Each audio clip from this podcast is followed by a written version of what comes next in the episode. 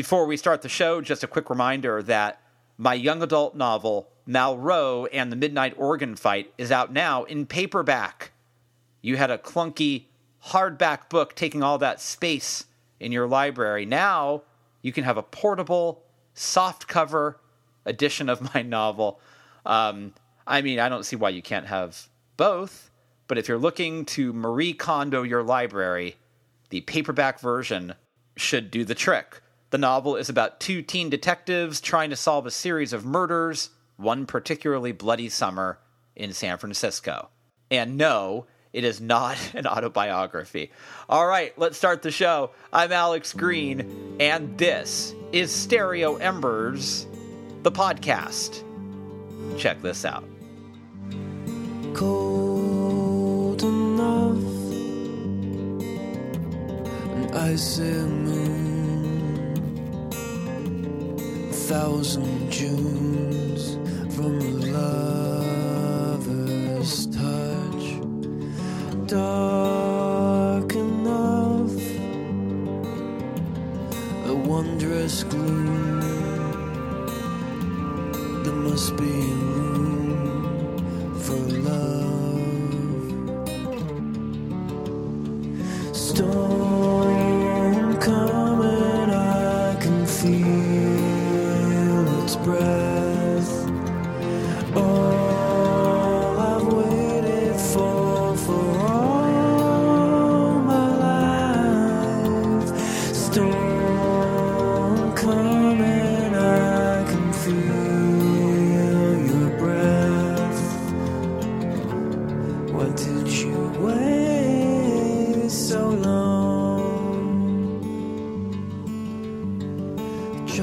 That is the music of my guest today on the program, Ethan Gold.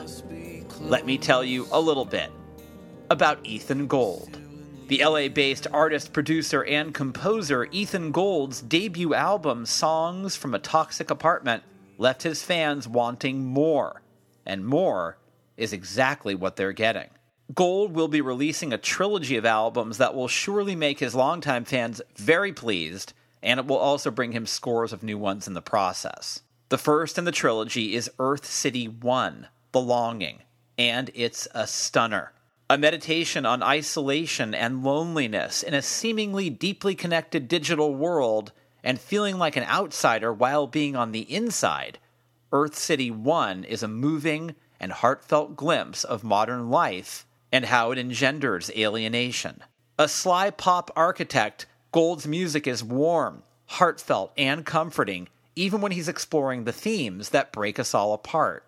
Over the course of his career, Gold has produced and arranged for Elvis Perkins, composed film scores which featured John Grant and Staves, and in the process, crafted some of the most unforgettable pop songs around.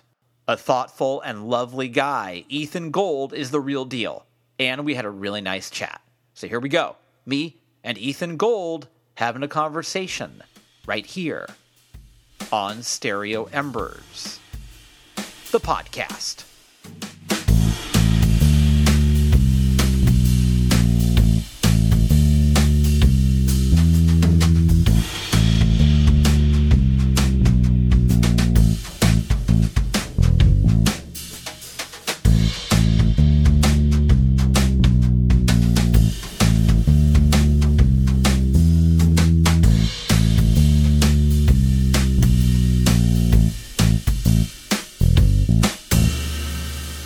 Excessive attachment to the past can be really damaging. Actually, it's interesting. There's a soundtrack I did a couple years ago for a film called The Song of Sway Lake, which was a film. I've done a few films, film scores, and one a couple for my brother, among other things. But one that my brother Ari Gold made called The Song of Sway Lake was really about this family that is obsessed with the past in different ways, and obsessed with old records and holding on to artifacts of people who have died in the family. And there's a kind of sense of just how that kind of corrodes their relationships. So I definitely think there's a place for nostalgia. It's almost, there are times when it can be nourishing.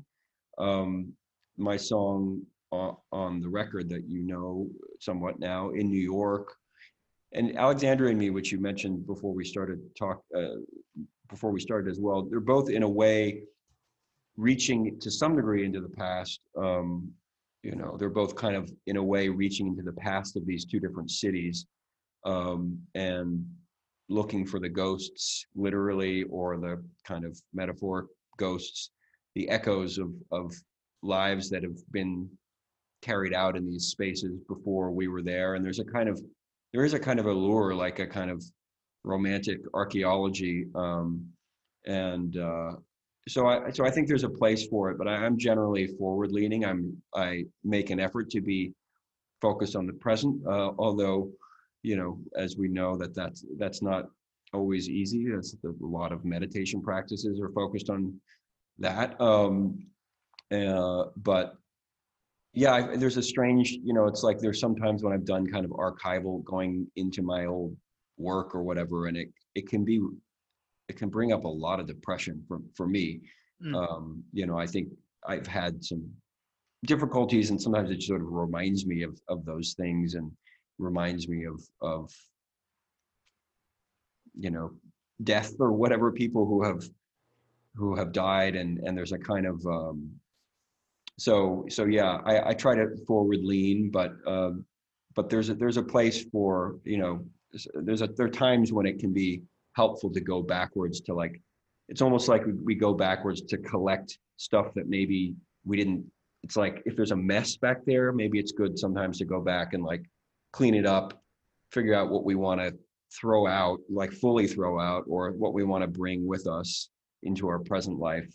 So there can be a value to going back if you're kind of conscious about it, like, okay, I'm going back to emotionally clean up this thing, or go into a memory and really, like, maybe something's been subconsciously bothering us for years about some memory, and we can go back and sort it out a bit so that we can put it away, and not have it sort of constantly half in our consciousness.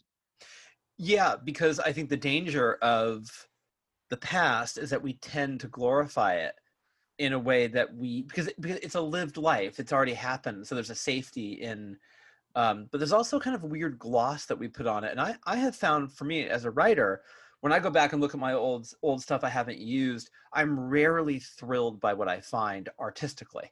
Yeah, I know. I'm actually often thrilled by what I find artistically. I remember reading a quote from Leonard Cohen, some interview, where he was, it kind of a similar experience. He said he was like reading his poetry from when he was 15 or 16.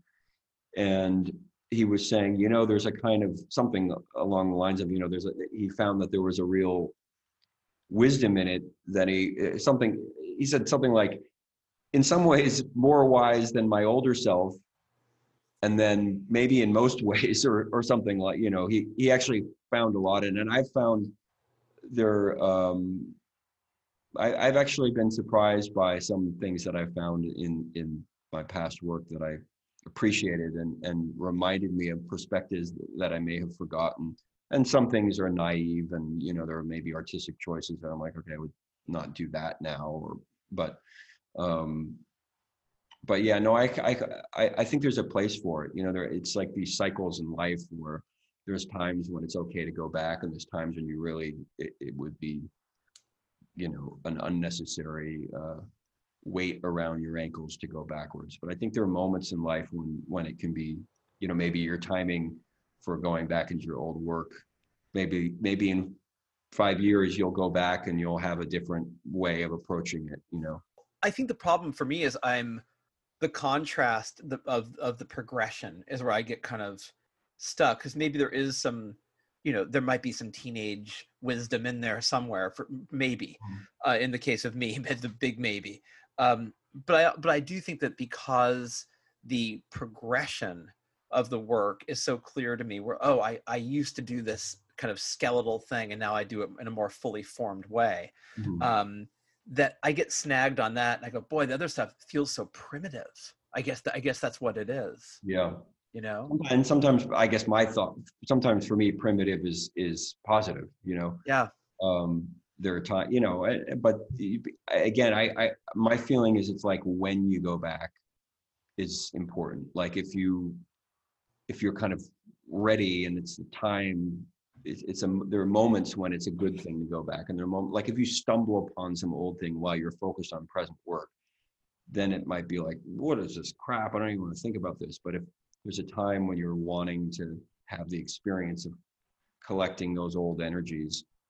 So I think it's about kind of like it's how you do it, not if you do it. It's, you know, it's the state that you're bringing back into that experience of your personal artistic archaeology or whatever. What about the music that you listen to? I mean, I remember, I've mentioned it before, but I remember I talked to Billy Bragg many years ago, and he told me that, he said, I still love The Clash. I just don't feel what I used to feel when I listened to The Clash. Mm-hmm. And that has happened to me with some stuff that I used to just carry around like armor, you know, where where the list of stuff that feels like it doesn't quite hit me the way it used to. I still love it, but it just doesn't do it for me, which is a sort of painful moment when you kind of go, man, that used to really rev me up, and now I just remember being revved up. Right. Do you find that experience also with the art that you take in your life? Yeah, I mean, absolutely. Definitely, I feel it more with things that I take in than with my own stuff. I usually can access something in my older work for myself. But often hearing old things, yeah, some things age well, and some things are like, this is just was relevant for a certain moment or something. Like you say, like an armor or like a, you know, spear or whatever. It was some kind of something that resonated at a certain time. I'm staring over at my music collection. That's why I'm looking over there. That doesn't resonate for you on screen here, but anyway, I'm thinking about, I'll pull things out, and I think a lot of the things, like you are talking about, a lot of the things that may have been important at one time aren't anymore, and when I try to, you know, that's why we listen to new music or listen to old, you know, have new things in our collection that might be older or whatever, but we don't listen to the same few records for a whole life. No, which is good. I mean, so when you write music, when you sit down and create, I mean, I understand how the past can inform the sort of the sentiment of songs. Like, I totally get that. Can you also have the same experience with the future? Can the future inform the work that you're doing as well? That's an interesting question.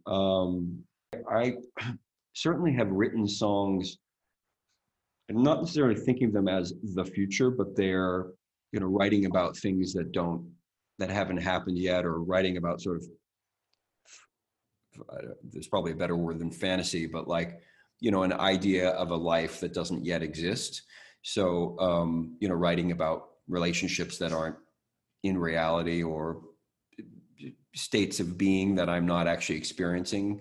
And I've definitely written about things that don't exist in that way. I've never really thought of it as writing about the future, but certainly in the sense that you're, you know, as a creator of any kind, you're envisioning something, well, unless you're totally focused on the past or writing memoirs or whatever, but we're envisioning something that doesn't exist yet. So that's, I guess that is in a way a form of a future. But I had never thought of it as like literally an actual sort of timeline future that I'm conjuring, but it's an interesting way of looking at it.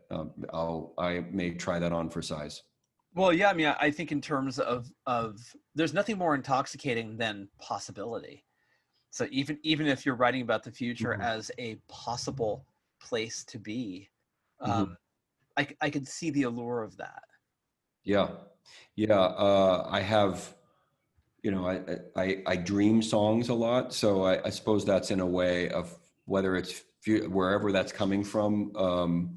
You know, it's often a scenario that I haven't experienced yet. You know, there's often like a scenario in the dream with like a soundtrack or somebody singing in the dream, and these are all things that are being that are not being reconstituted. They don't feel like they're being reconstituted from the past. They feel like they're sort of being, yeah, maybe reconstituted from the future. I know there's a physicist in the Bay Area who believes that the past can influence, sorry, the future can influence the past.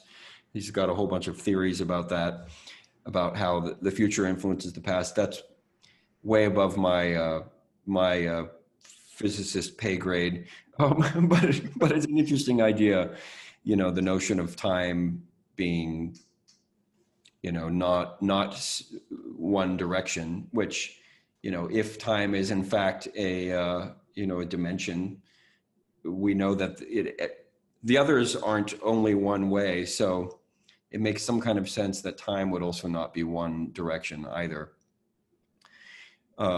So more abstract than I usually go in my songwriting, but yeah.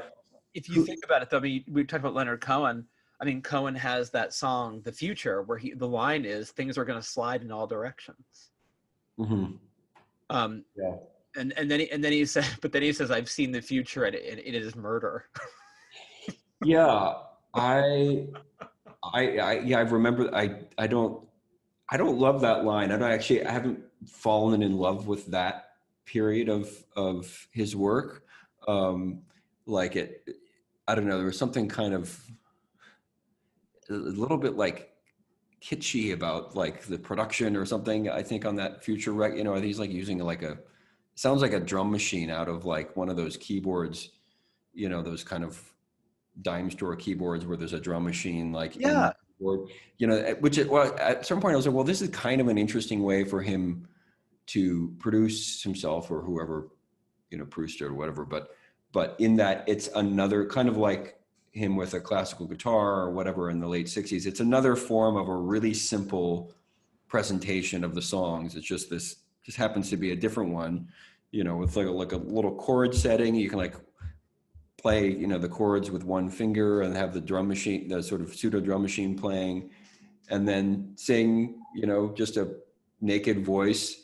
So there was an idea that like, okay, this is an updated version of folk music for the 1980s, I think is when that stuff that you're, The Future, I think that's when that record came out. I don't remember. I know he started doing it when I remember I first got the "I'm Your Man" record, which was my first foray into Cohen. I think when I was a teenager, and I noticed that, and I was like, "What's happening? Why is there a drum machine?" It was so prominent that I thought it can't.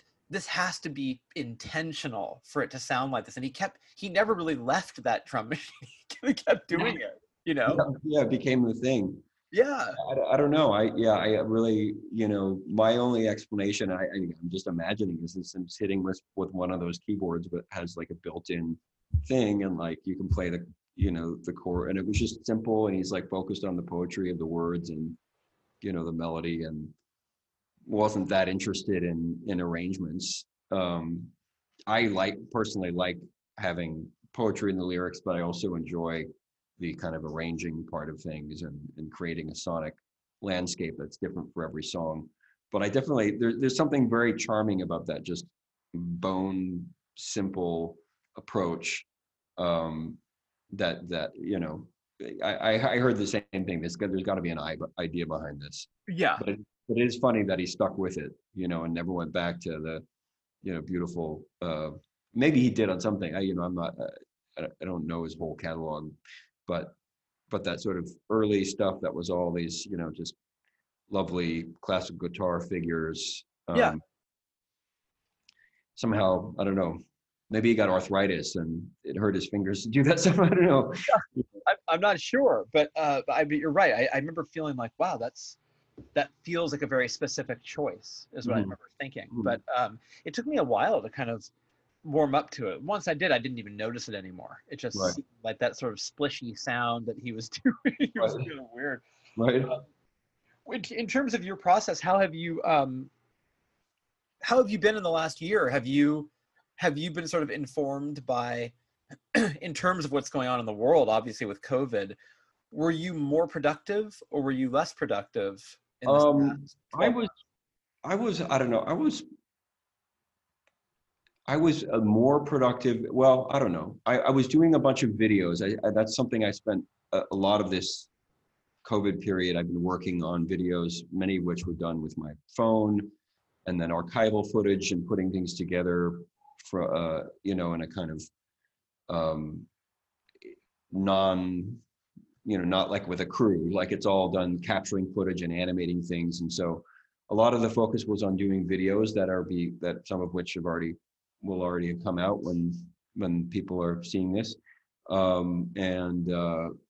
So finding a way to visually express this record that I've been planning. My writing never slows down. I write a couple songs every week. There's that sort of, that waterfall tends to stay on. So that was carrying on. I did find recording, I just started recording again, actually, and doing stuff by remote and trying to kind of do that thing of sending tracks back and forth. But I found for a while the notion of actually recording, because I used to record, I'm playing everything myself. I've done that on a lot of things, and I'm at a point where I don't enjoy that at all. I really want to work with other people, other musicians, even playing parts or whatever. So doing a remote style recording is something I've just kind of gotten into in the last few months. Started recording again in that way, and it's interesting. I prefer being able to be in a room with people, because you can allow those accidents to guide you.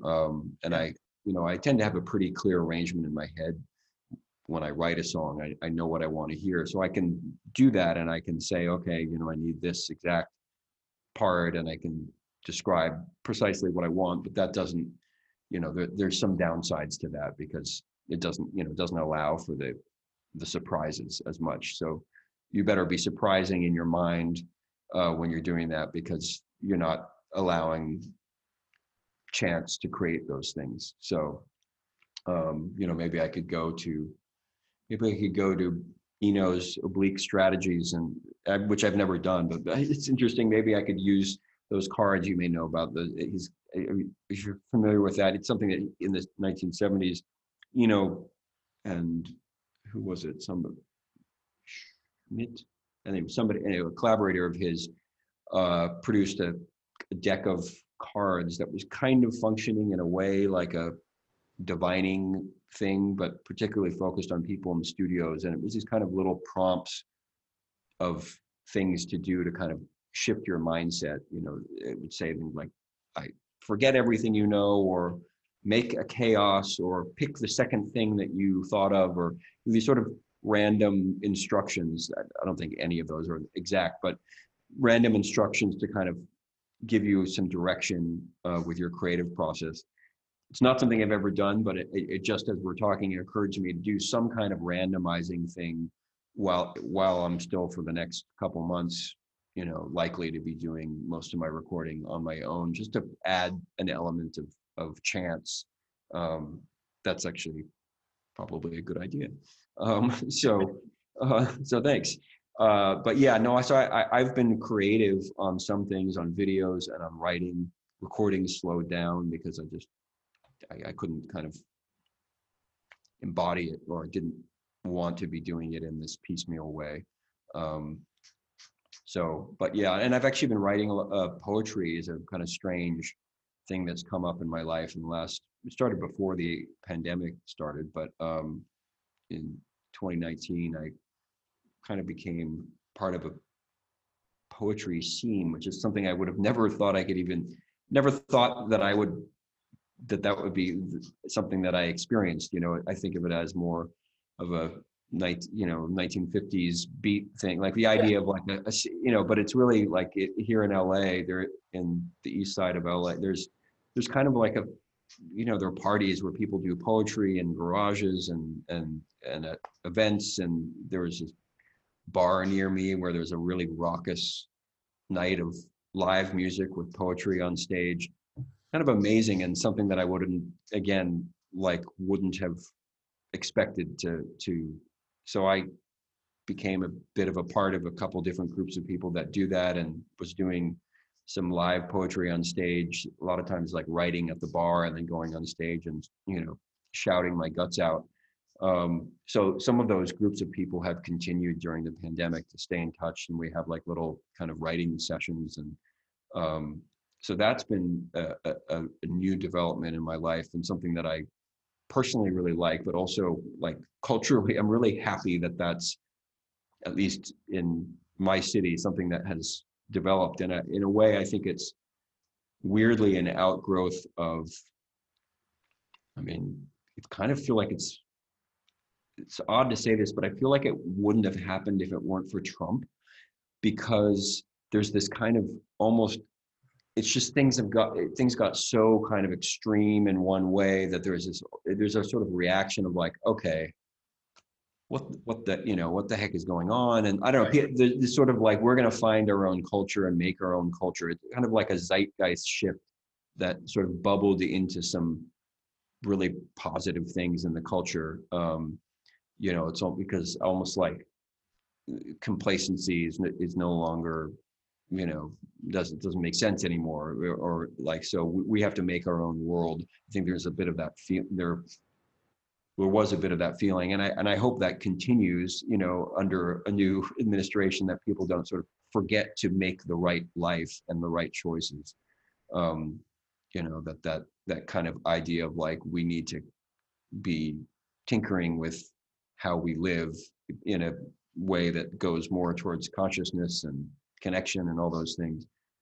That needs to continue, whatever is happening, not just in terms of politics, but also for me, I really hope strongly, I mean, it's something I'm almost frightened about, that I don't want people to go back to the same kind of madness from before the pandemic.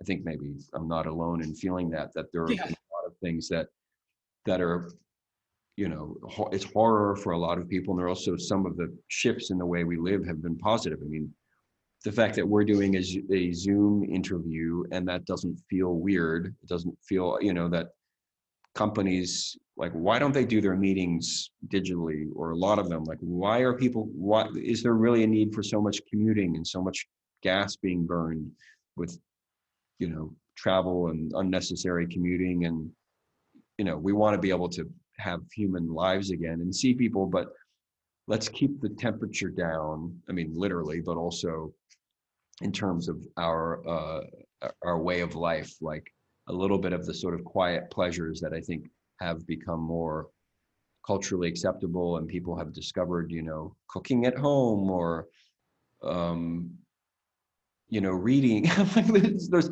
sort of simple things that I think got a bit forgotten, like in the culture, if you know what I mean. Like obviously people did those things, but like on a broad sense, the culture had gotten really noisy, chaotic. Yeah. There's a sense of almost like FOMO, like everybody was like addicted to FOMO. And so then we've had a year where there wasn't much to miss out on, you know, and that's really healthy, to not be living your life trying to chase experiences that are just not relevant to you and you don't actually want, but you feel like you should want, or whatever. So that's, for me, as the pandemic seems to be, you know, moving out, on the way out, I hope we keep a lot of those lessons as a civilization. The idea of writing something at a bar and then, you know, 4 minutes later getting on stage. First of all, that's totally in keeping with how the Beats believed that you captured the ecstatic moment of creation. For you, it flies in the face of how you make music, because you really are sort of an architect when you're making music, right? So you're crafting and you're tearing down and you're building and you're thinking about it, and it's a process. When you're writing at a bar and then a couple minutes later you're going up there and you're reading, that must be very thrilling. And I wonder how that also informs your own process for your music. Oh, it was wonderful. I mean, not only would I be writing at the bar or shortly before, or doing writing, not at the bar, but kind of in a very fast way, but often you jump on stage and I'm reading the poem that I've just written. And as I'm playing live and, you know, shouting at this band to like kind of play certain rhythms, I would make changes to the poem while I was on stage. So it became another form of a spontaneous creation. Like I would realize that there's a paragraph that I should jump over, or I would phrase a line different, change a line. So there was a real jazz spontaneity to it. And, again, very much reminding me of the sort of beat, approach. And it's not a coincidence, I think, that those guys in the 50s were, in love with bebop, yeah. Which, of course, the actual bebop players, was incredibly technically difficult. It wasn't like they were just randomly doing stuff. Like, it was very, that was high level skill, but also then put in the service of a free form of expression. But so for me, for my music, it's definitely come into the writing that I've done in terms of the poetry of it. I think that's where maybe my frustration with I was expressing in terms of recording, because recording, especially recording alone, when, as I do, I tend to think in terms of arrangements with a lot of instruments that cannot be done simultaneously. I can't play 6 instruments at the same time and create a recording. So yeah, it takes some architecture, but in terms of the writing, a lot of times it still is kind of sitting back and just allowing a spontaneous experience, whether I'm awake or asleep, but getting into the zone and hearing the song in my head. And often that is still a spontaneous experience. But for me, the thing that's informed it most is I was expressing things, and I've been expressing things in my poetry of the last 2 years that weren't coming out in the music, actually. And that was kind of interesting. It was like it touched a different organ or muscle or something. I think for some reason, maybe because the way that I sing, there were certain things that just didn't feel right to express musically. But in the poetry, I actually, it's odd. A lot of people think, people who maybe don't know, but think of poetry as sort of like a soft, kind of flowery art form. I think, in American culture, poetry is not a mass popular art form. There's an idea of poetry is sort of like a wimpy, there's the cliche of a poet would almost be some kind of poncy, person who has no guts or whatever. But for me, my songs are much more kind of sweet by far than my poetry, which was quite a lot of it really a bit violent, and kind of there's a whole this crazy kind of forceful energy that was what was coming out for me in the poetry for whatever reason, and so that may inform later work. I don't know, it's not something I've thought about directly, how it's informing it, but it's certainly a different avenue for creativity, and maybe it sort of, maybe it's like a bloodletting. It allows that stuff to kind of live in a form so that, what I'm doing with music can not be,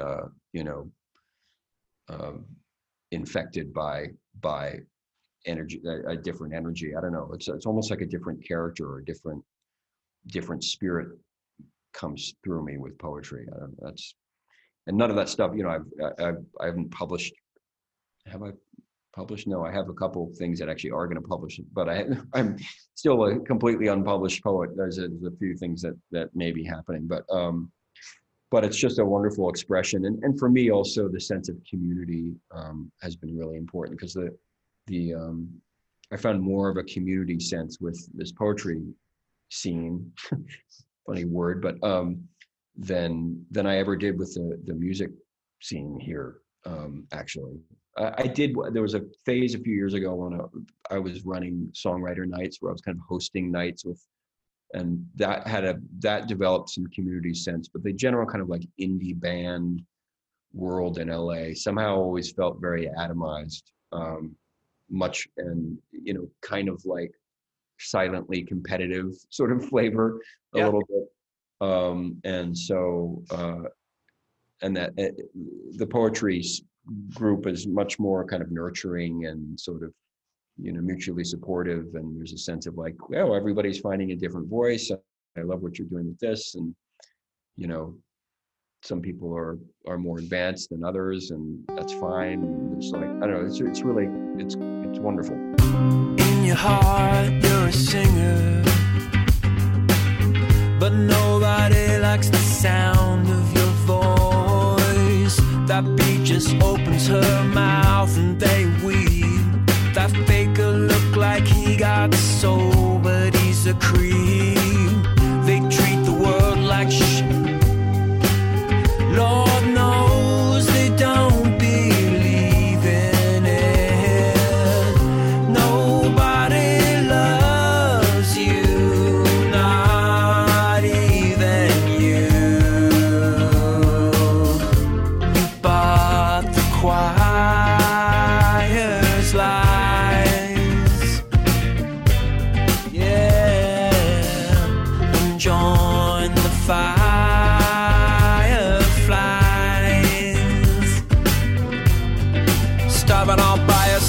It's you, trying to be someone else. It's you, showing off your health. It's you, telling them that it's wealth. It's you, burning to be the prize. It's you, swarming around their eyes. It's you, you beat them with your fame. It's you, another beats your shame. It's you, firefly. In your heart, you're a dancer, but nobody likes the sway of your hair. Ever since the day you turned 13, your body's been your sinking ship. Your mother says you're good.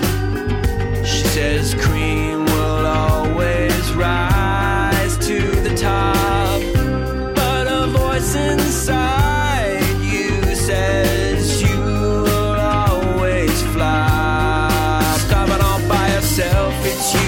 Trying to be someone else, it's you, showing off your health, it's you, telling them that it's wealth, it's you, burning to be the prize, it's you, swarming around their eyes, it's you, you beat them with your fame, it's you, another beats your shame, it's you, firefly.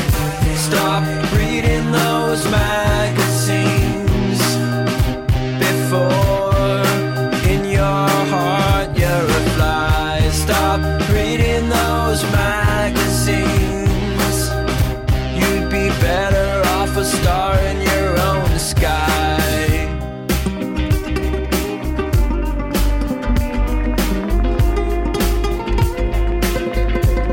So firefly, what's in your heart? It's you, stop it all by yourself, it's you.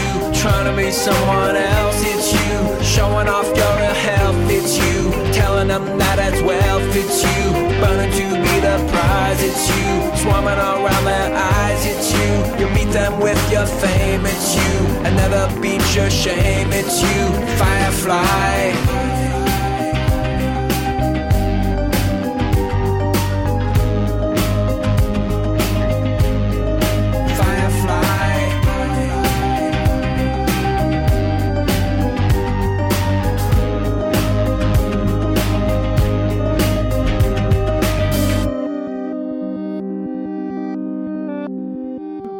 Surprised by the sort of the element of violence that's coming through in the poetry.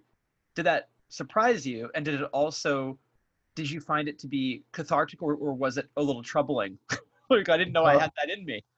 I think I knew I had it in me, and so it was more cathartic, particularly, I mean, more so, you know, before the pandemic, when I was performing at some of these.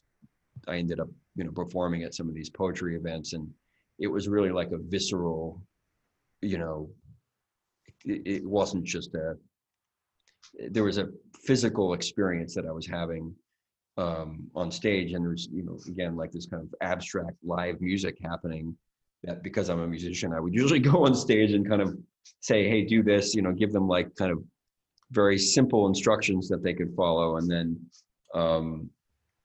it was a bit of an exorcism at times so it was not surprising in that I knew that those rages were in me.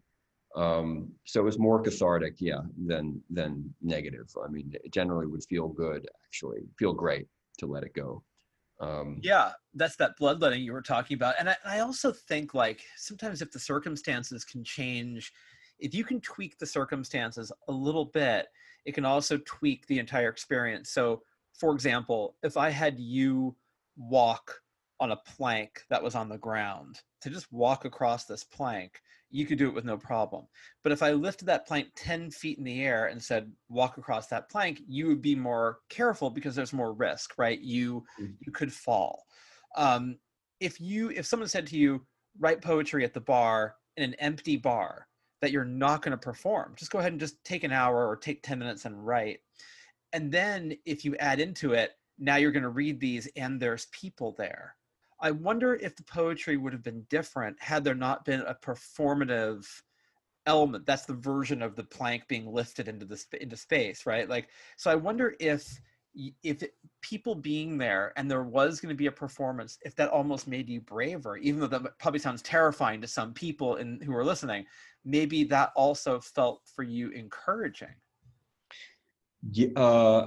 It was encouraging because it's encouraging, I think, in the way of, by the way, I hope this chair isn't too squeaky, but I know you're hearing that, but it was encouraging in the way that doing anything that challenges oneself is encouraging.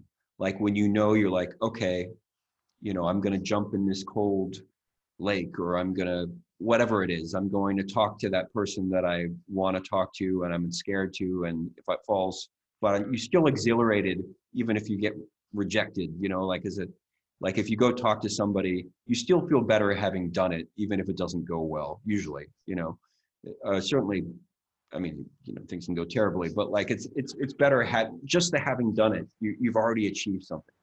So I think, definitely that there's a kind of fire, like walking through fire, like literally, firewalking, it's like, okay, there's a crowd here and I'm going to do this and I'm just going to ride this electric energy. And there's a little bit for me, the way that I would do it. And I think not everybody in this, scene, everybody was different, but I definitely, for me, there was a sense of like tapping into some kind of weird, raging,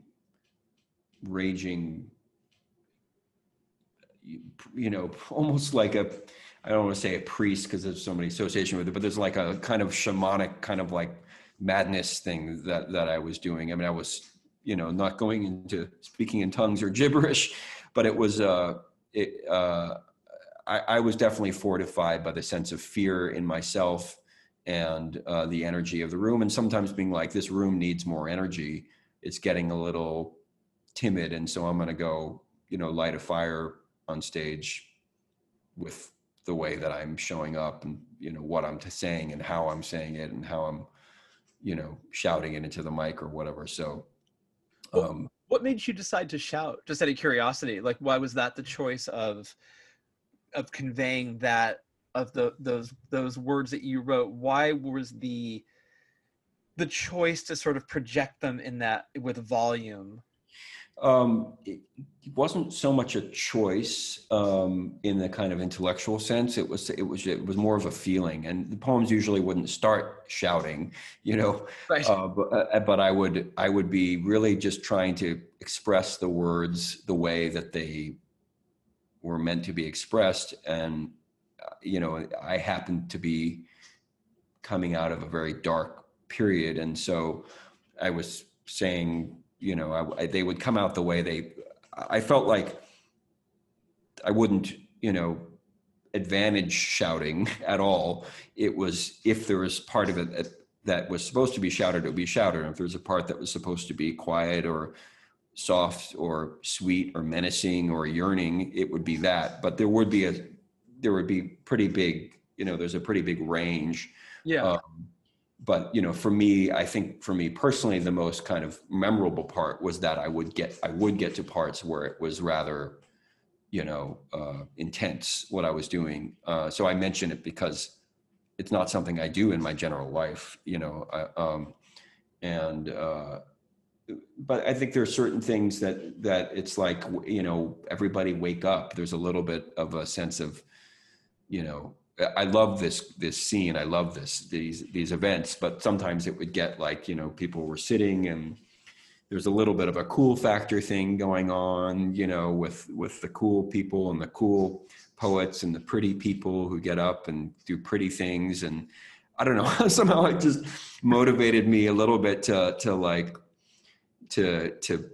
matches in there. I can't really, you know, I'm explaining it retroactively. It wasn't really a decision. It was just more of a sense of what I needed to do.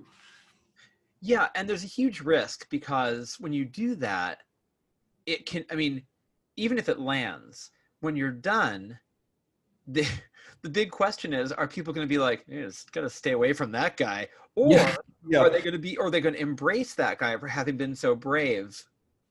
Who knows? It was both. I mean, I can tell you from experience, having done, you know, there would be times when I would get off stage and there was a sense of like, whoa, you know, but frequently what would happen is I would get, but I was doing what felt right to me. I mean, as an artist, at a certain point, you have to just do what feels right to you. And so if you're doing what feels right to you, it doesn't matter that much.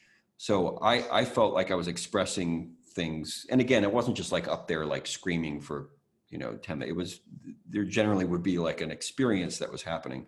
So I felt, you know, as somebody who's done other kinds of creative work, I felt like it, you know, I felt there was some validity to, you know, to what I had created on those stages. And, but usually what would happen is that, you know, I'd be milling around or whatever for the rest of the evening. And there would be people who would be come up to me and tell me, thank me, you know, for doing what I was doing and saying like, my whole day changed when you did that. So I think it was the kind of thing that some people maybe didn't want that sort of thing happening on stage, and other people really, really did. So it was kind of, for me, that was good. That made me happy as a performer. You know, I've done, you know, performing as a musician, but like when you get feedback like that, you know, after a show, when people you don't know are coming up and making sure to find you to say, you changed my whole perspective, not, you know, necessarily my whole life perspective, but right. You know, something shifted for me when you did what you did, you know, that's all I needed to know. And if some people found it, you know, too intense or whatever, that's fine too, you know, or if they found me a little like a guy's like, you know, that's fine. That's fine. That's a trade-off I will always take, rather than everybody saying, you know, that's sweet and pretty nice. So. Well, I imagine that the rawness and the immediacy and the electricity of that moment of reading on stage, creating, reading, and having a reaction, that's a really powerful triptych of moments. I wonder when you then got in the habit of doing that and then went back to creating music by yourself in a room. I wonder if that seemed, I don't want to say less thrilling, because it's a totally different discipline, but I wonder if the rawness and the immediacy was missing from that. How did that feel to sort of shift gears? Yeah. I mean, it's something I miss. It's something I want, to be performing again as a musician. And, you know, obviously, that hasn't been happening for the last year. But it's an energy that I want to bring into that. I actually did do a whole bunch of live streams, you know, just very, very casually, like with my phone, like not even with a proper mic or whatever. And it was a different way of expressing. That was something I did over the summer of 2020. And it was something I just started as like an experiment, like a lot of musicians, like, oh, I guess there's this live streaming thing. And I never really turned it into like a professional type of approach. It was always very casual, and I was taking requests and, you know, through the phone and moving around between different instruments. And so that was another way to, you know, but there was a nice spontaneity to that. And it was a different kind of energy. It was like a conversation, a way of performing that involved a lot of feedback from, you know, the audience. Like I basically was like a jukebox I called it jukebox roulette. I had people like picking songs or picking songs they didn't know.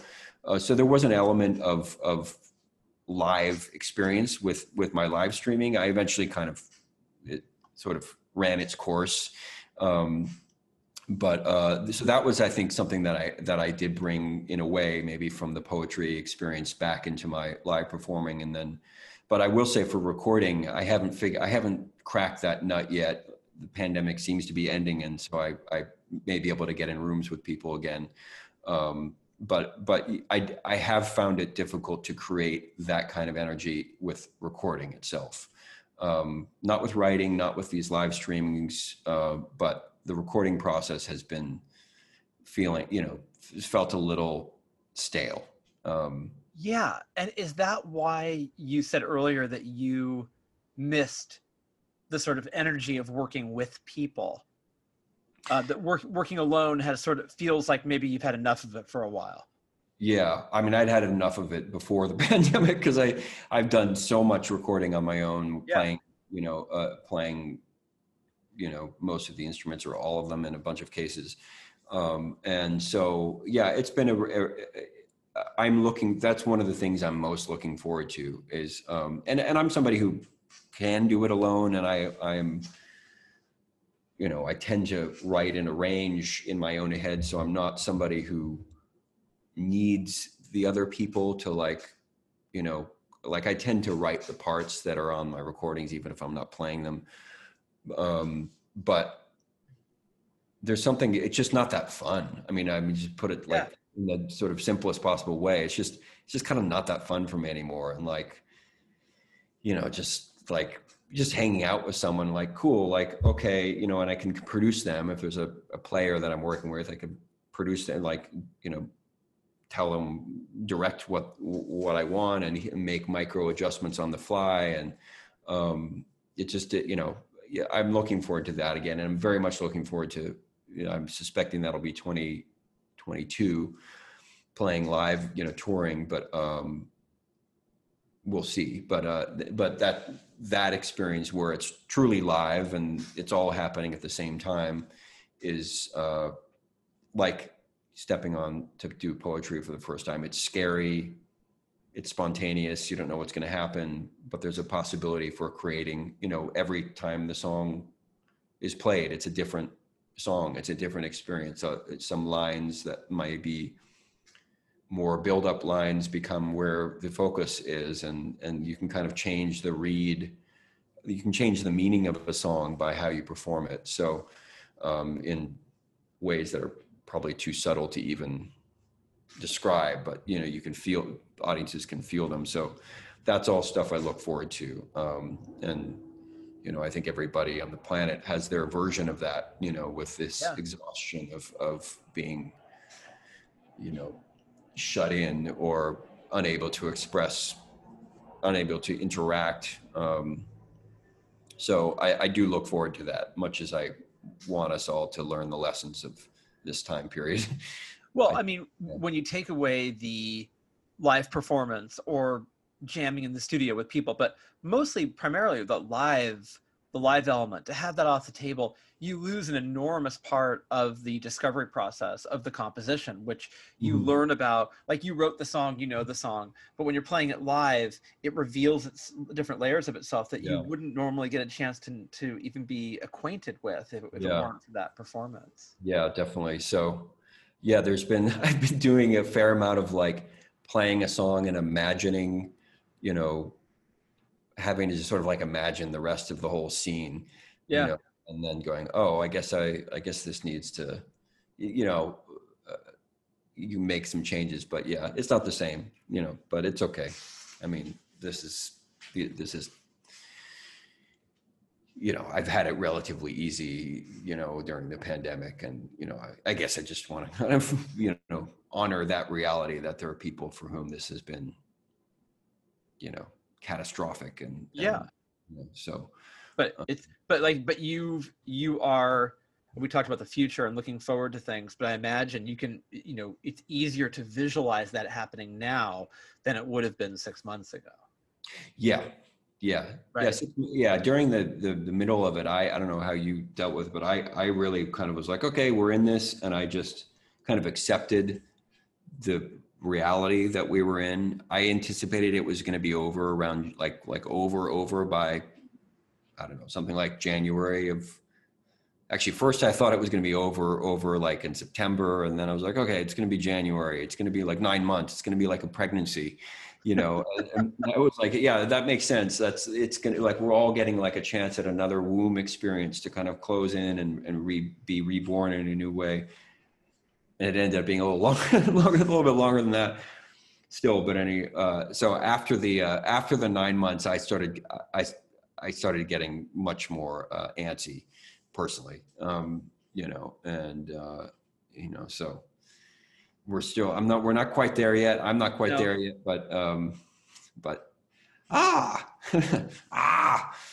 maybe when this airs, I'll probably have been vaccinated. And so, you know, when this interview it exists, yeah, we'll have a little mini time machine here. So. Yeah, well, yeah, exactly. Yeah, because it can go one of two ways. I mean, it looks to me like we can either be through this by the time your record hits, or the double mutant variant, becomes this kind of unreasonably difficult thing to harness. I mean, I think we're going to be okay personally, but yeah. I don't want to get too confident. Yeah. Well, the record will be still an expression. I mean, it's interesting. The record it's a trilogy, which I don't know, it's an odd thing, but my record is part one of something I'm planning over the next couple of years, which was planned before the pandemic. But the subject of it really is about kind of some of the stuff that the pandemic in a way was, in a mythic sense, about like what I was talking about earlier, this sense of our excessive connection while also sort of being disconnected from ourselves, disconnected from each other, and disconnected from nature. And so Earth City really is my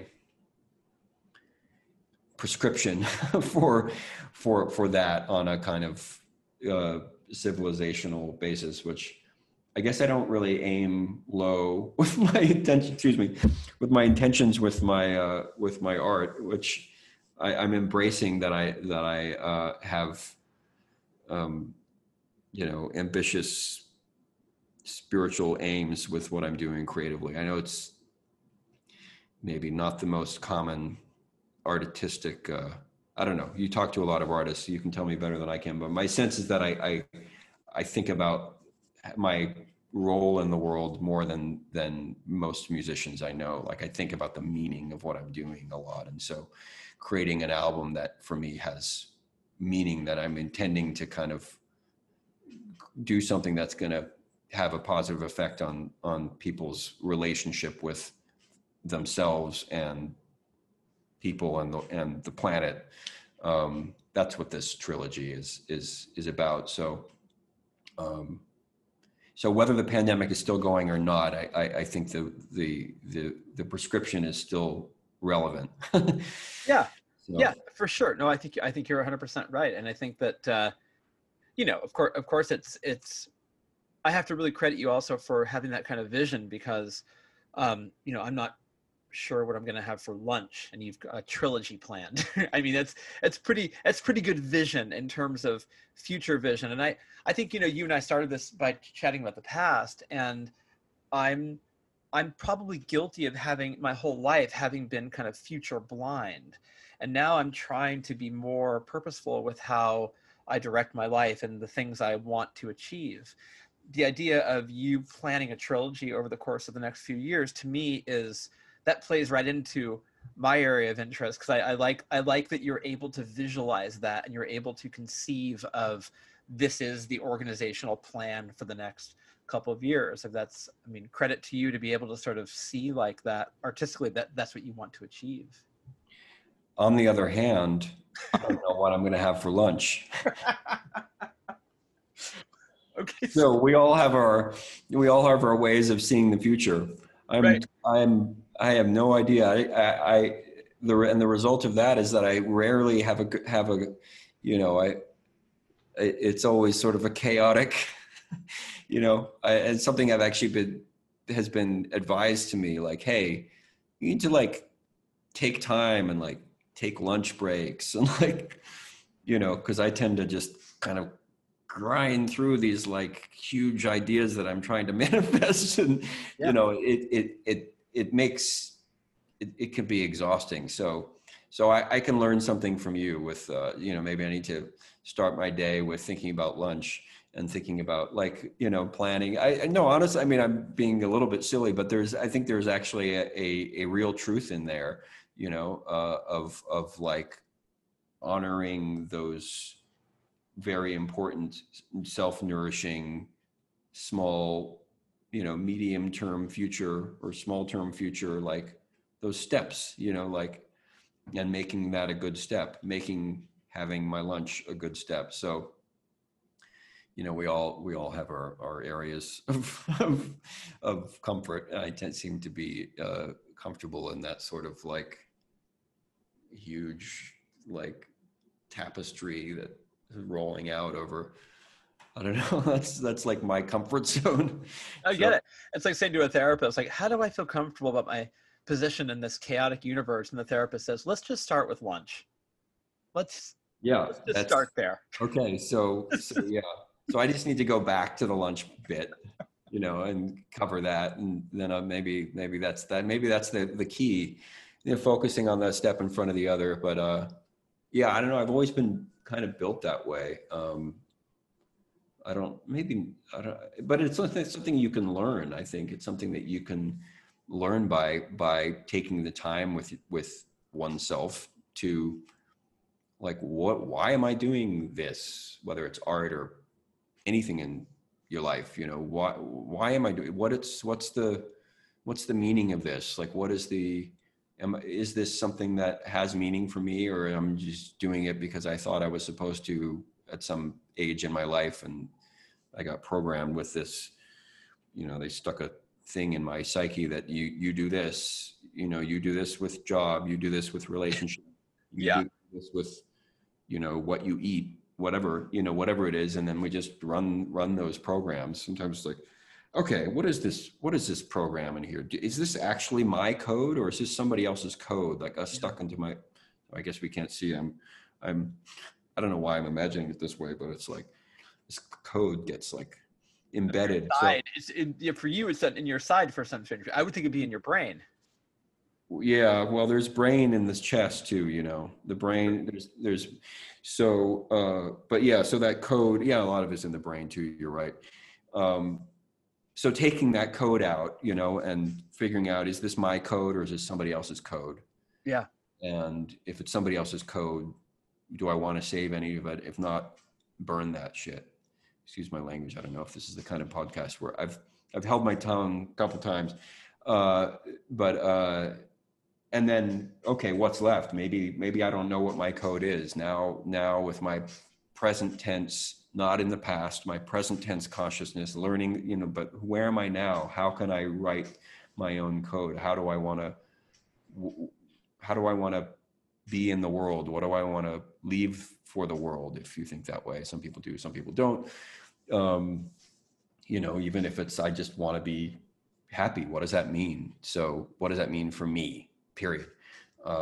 And, you know, I think I happen to lean towards, you know, involving oneself in making the world better is part of a complete nutritious breakfast.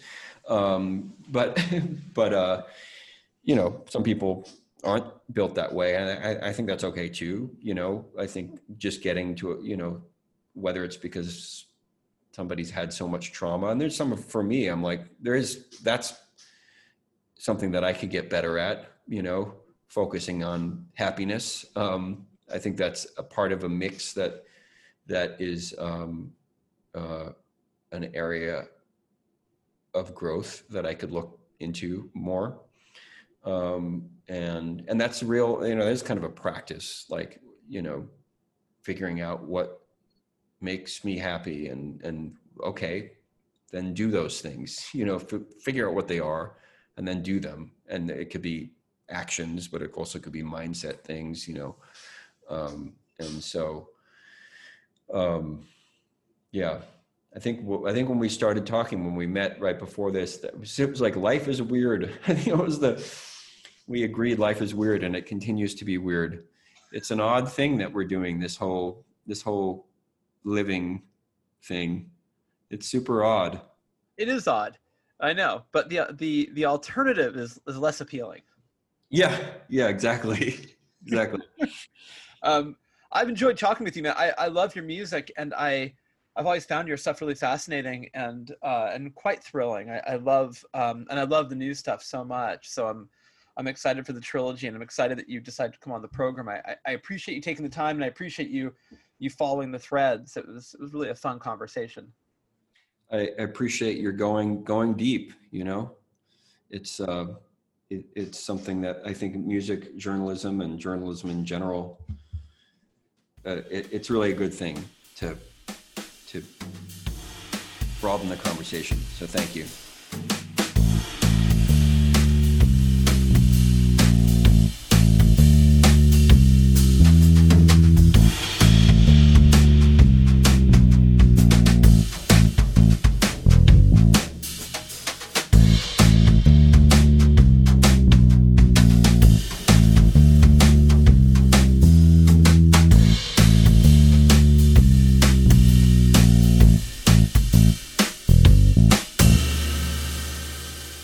If you're going to broaden the conversation, Ethan Gold is the guy you want to do it with. Very, very nice guy. Very thoughtful, very sensitive, very circumspect, very honest. I enjoyed that. And his music, fantastic. You heard it. You should hear more. Earth City One, The Longing, is out now. Go to ethangold.com and pick up a copy and read up on the next two installments, because they're coming. And this is a project with tremendous scope. 3 albums. And if Earth City 1 is any indication, 2 and 3 are going to be monsters. Really looking forward to those albums. AlexGreenOnline.com is where you need to go to find out what's happening with me. BombshellRadio.com is where you need to go to find out what's happening with our radio station. Find out what makes us tick. You can follow me on Twitter @EmbersEditor. You can follow me on Instagram @EmbersPodcast, or you can just email me, editor@StereoEmbersMagazine.com. Stereo Embers, the podcast, is available on all podcast platforms. Go to the one that you use, subscribe, tell a friend, leave us a rating, maybe a nice comment or two. We really do read those. So thank you in advance for all of that. Let's close the show with a longer listen to Storm Coming by Ethan Gold. This is a powerful track. Enjoy it, and thank you as always for listening to Stereo Embers, the podcast, only right here on Bombshell Radio. Cold enough, an icy moon, 1,000 Junes. From a lover's touch, dark enough, a wondrous gloom. There must be room for love. Storm coming, I can feel its breath.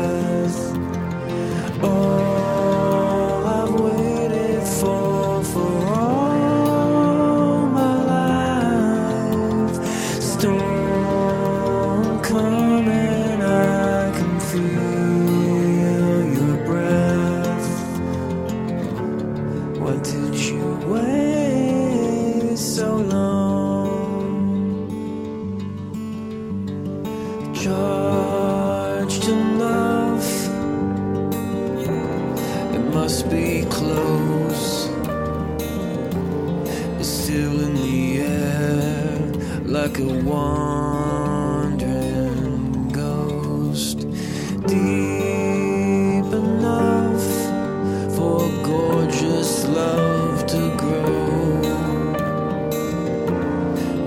for salvation below.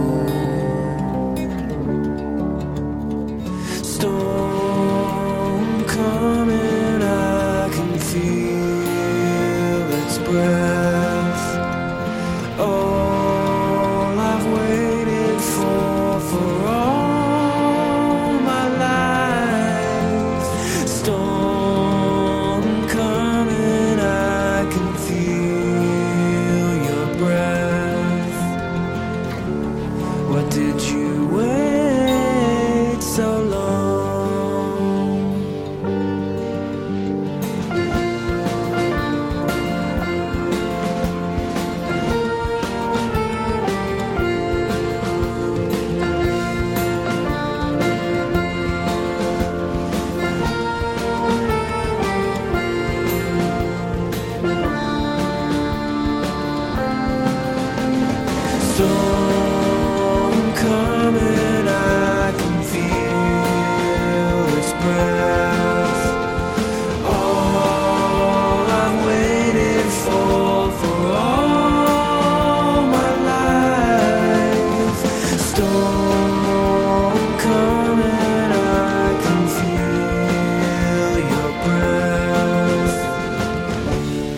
Did you wait so long?